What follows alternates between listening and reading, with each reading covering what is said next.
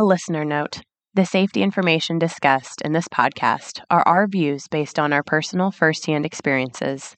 Each safety situation presents unique risks, and the solutions discussed in this podcast should not take the place of thorough risk assessments or evaluations based on your specific circumstances. Thank you.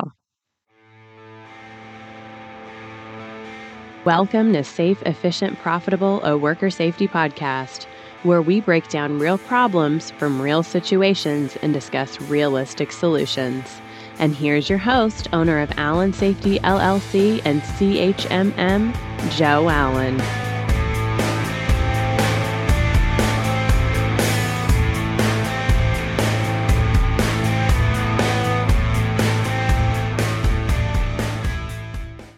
This is Joe.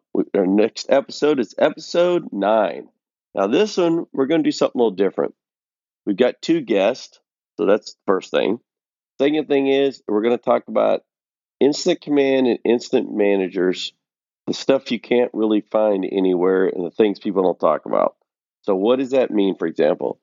Um, I know that I've had a few hundred events I've worked. I know personally, if I walked up to that event today, I would handle it completely different than I would have 15 to 20 years ago. So, what is it like if it's never been your first time to do it? And what's it like when it's different variables you're not sure of? So, what we have today is we have Jen on here today. Hello, Jen. Hello, everybody. Glad to be here. And we have Brian on today. Hello, Brian. Hello. How are you guys? And uh, good, Brian. And both people, Jen and Brian, have both managed command and live events, uh, just like I have. And so we're going to talk about a couple things here. Now I'm going to ask a few questions. They're going to give some answers, but they for the listening audience.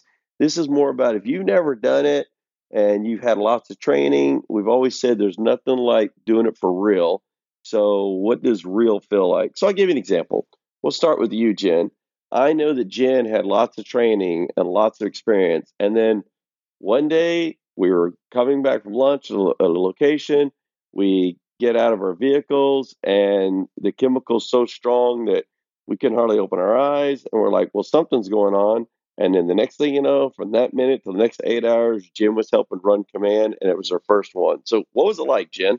I think the biggest thing is that when it's your first one, definitely have that constant voice in the back of your mind that's causing anxiety. And it's really, really hard to stay focused almost. And you've got to make sure that you keep your eye on each 10 minute increment instead of letting your mind open up and consider everything that could go wrong, everything that has gone wrong, all of those what if we make a bad decision. You've got to really rein yourself in, slow everything down, and make sure that you're managing each 10 minute increment because you are anxious and you are sitting there in the back of your mind. If you've never seen a response or if you've never managed an emergency, thinking, I hope this works. I hope this person that trained us, I hope it was the right way. And I hope I was listening during that part. And I hope that everything works out and that nothing crazy happens because I can't believe this is going on for real. So I think that that's definitely the biggest thing from my first event all the way through all the others. That on the first one, for sure, you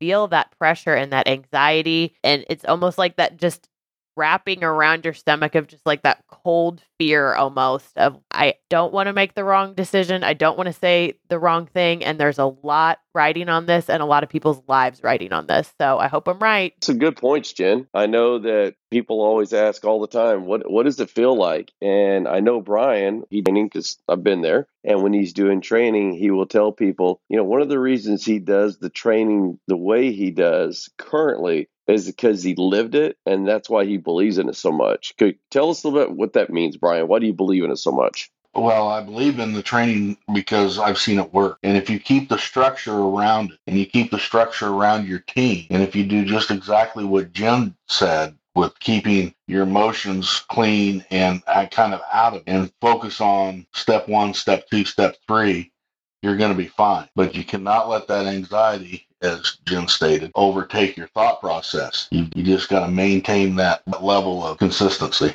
Yeah, because I know that when I had the first one of my career, I was an intern. So when I walked out front and we had a fire and I was standing there going, this is really happening. I, I don't know any emotion to say what that was. I was just almost more of like, I can't believe this is happening but it was in real time, like Jen talked about. I still had to manage victims and manage is anyone hurt or not, and where are we going to set up, and all these other variables going on. Um, you just don't know what that feeling is going to be like. You walk out. I had a fire and an impossible chemical leak, and I'm thinking all the time about I've got people maybe inside, and I've got no power at the location, so I can't evacuate the floors. Like all the things we traditionally say was going to happen didn't happen that day, and you're still trying to fill in the box. And I agree, it's every 10 to 15 minutes. You're trying to see what you can do for the next 15 minutes, and then go from there. I think the biggest thing, Joe, also is that there's this sense of everything's happening all at one time, and you're in charge of it.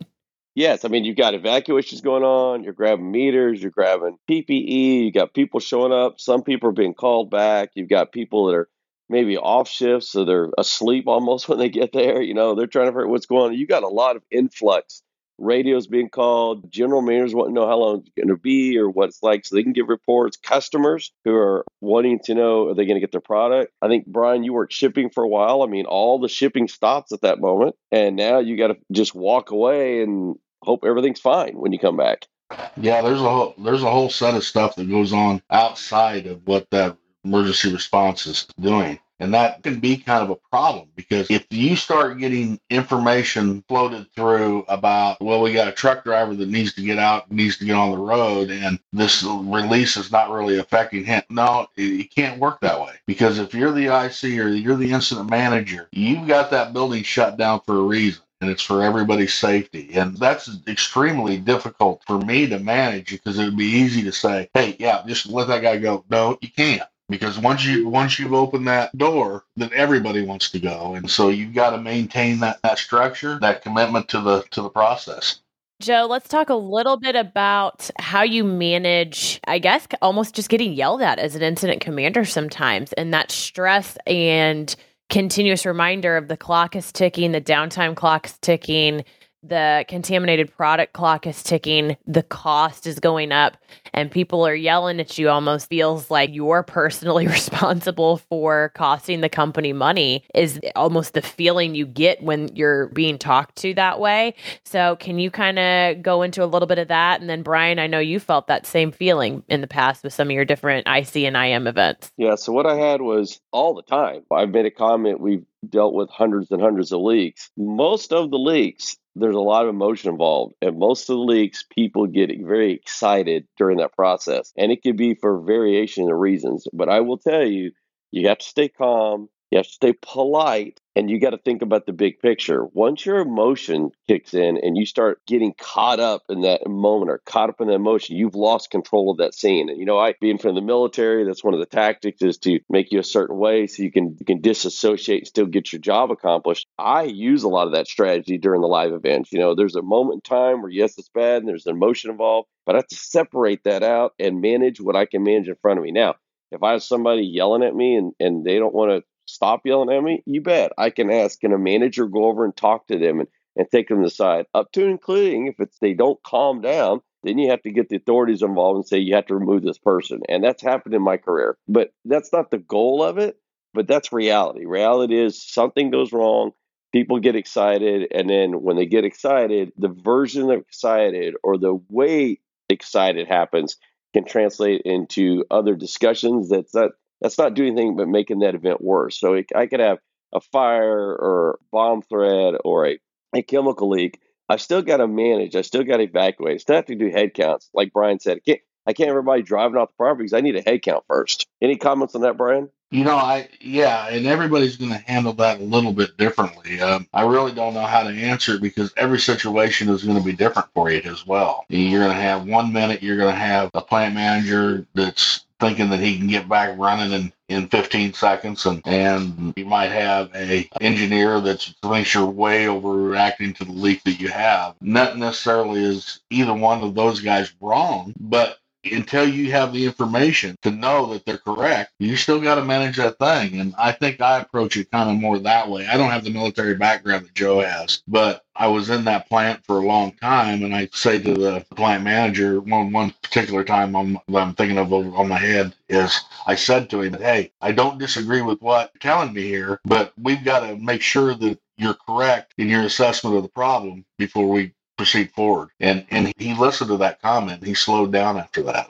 Well, it's almost for me the easiest way I can think of it is I have to put all of my emotions in a box and then put the box on the shelf. And as an IC, your singular focus, or even as an incident manager, your singular focus is if I'm IC, my entrants that are dealing with whatever's going on in the hot zone. If I'm an incident manager, it's managing that fire and that's it. So if I'm having discord or people aggravated, I'm asking other people and other managers to deal with that situation. I'm walking away and sometimes off by myself with my scribe or my logger just because I need quiet and I, I want to be able to hear what's going on on the radio. I want to hear that traffic and communication. I want to hear the tone of my entrants' voice to know are they okay or are they not because I know them well enough to know if they sound good or if they sound nervous or scared or if something's off. I agree. And one of the things I look at is I think about the first five events I worked, and now hundreds or so later, eh, I it's almost weird because I can't remember now what it was like back then,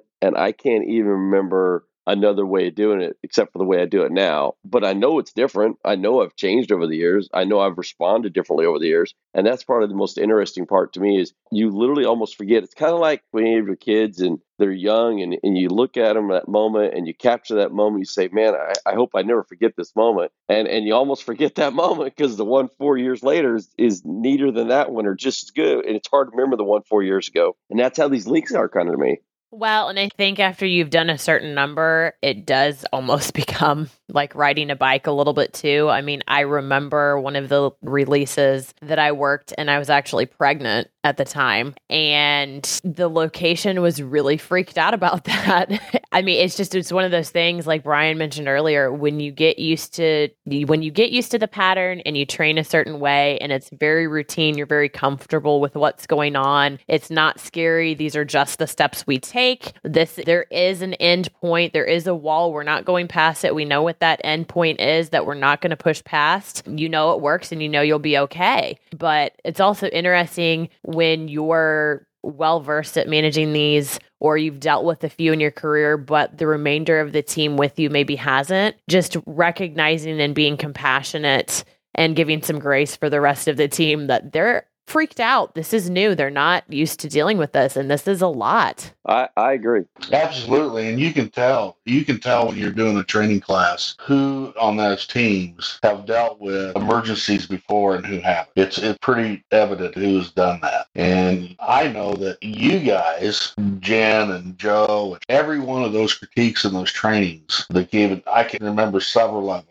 And I know it comes to my head today when we start an event in, in training. It'll come to my head if I'm kind of taking on the role as the IC. I'll say, no, we talked about that. I don't say the year 1988, but we talked about that way back then. And that's a valid point. We're not going to do it that way here. I still think about those moments. And I don't have them all, but it's the big ones. Well, Brian, I think you'll probably agree with this concept too that there's things that seem really, really important in training and really, really important when you're working on your action register, your critique list. And then there's what's actually important when you're in the field. And not everything goes to plan when you're in the middle of an event, right? But and mistakes are going to be made sometimes, but you kind of just do the best you can. Yeah, absolutely. You know, and I, I try to tell them during the critique section of, of the classes that, you know, you're going to have that they get all excited because maybe the meter didn't work that day. You're going to have that happen. Or they get excited because the zipper doesn't work on chute. You're going to have that happen. It's about how do you manage through that stuff. That's that's just what it is.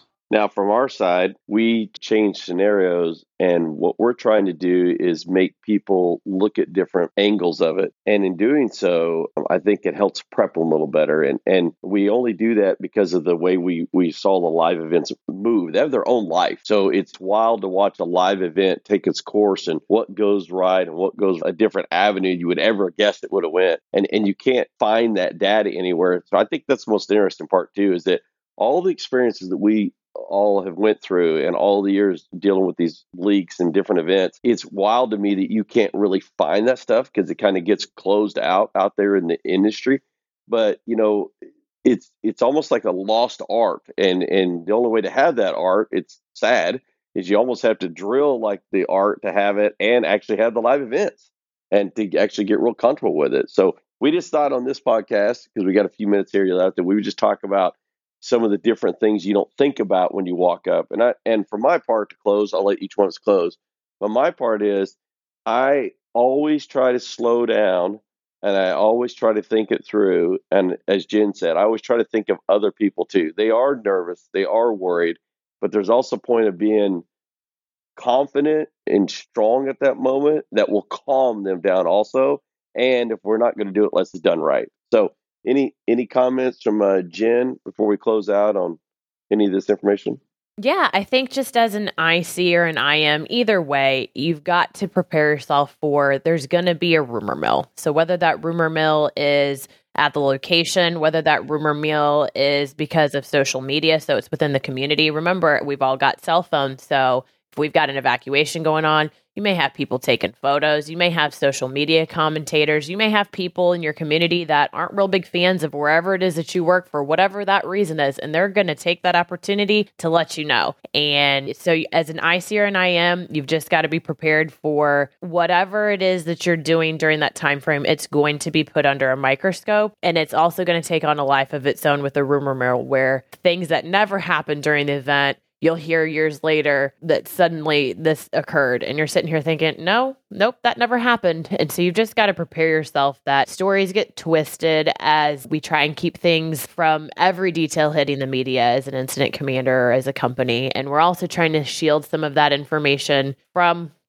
some of the different locations themselves maybe. So not everything that goes on during an event may be shared with every sister location either. It's just a lot of data and a lot going on. So you've got to prepare yourself for the rumor mill as well as you also have to prepare yourself for the possibility of being listed in a civil suit. And i know that that's something that brian can kind of speak to that has happened in his state before yeah, it happened to me. We had a pretty severe injury one time, and it was drug into the civil suit. But I agree with you. You got to the, the rumor mill. You, you just can't you take anything of that nature, anything during that event personal. It is what it is, and so take the advice of Joe and, and slow down and do what's right do what's fair. And you might not know what that is, but you got to take the information that you get and try to process that information the best you can and then follow the structure of, of what you've been taught. You just got to make sure that you're following those steps. If you can do those three things, if you can have the thick skin like Jen says, and don't worry about the rumor mill and don't worry about what's going on with the cell phones, and then you take it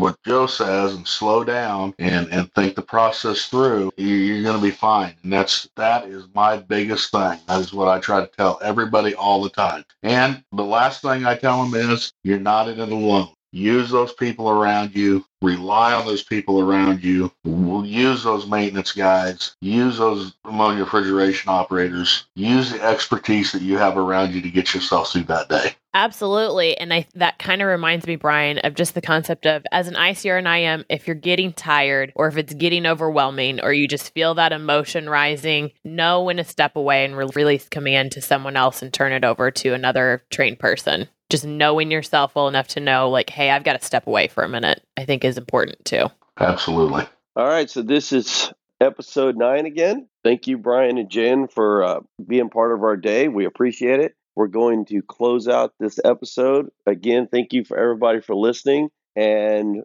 have a great day. Thank you. Thank you for listening to Safe, Efficient, Profitable, a worker safety podcast. If you like what you heard here, please take a moment to write us a quick review, like, subscribe, and share our podcast so that others can find us. For questions or to request topics that you'd like to hear on our next show, please visit us at www.allen-safety.com. Thank you. Safety first, stay safe.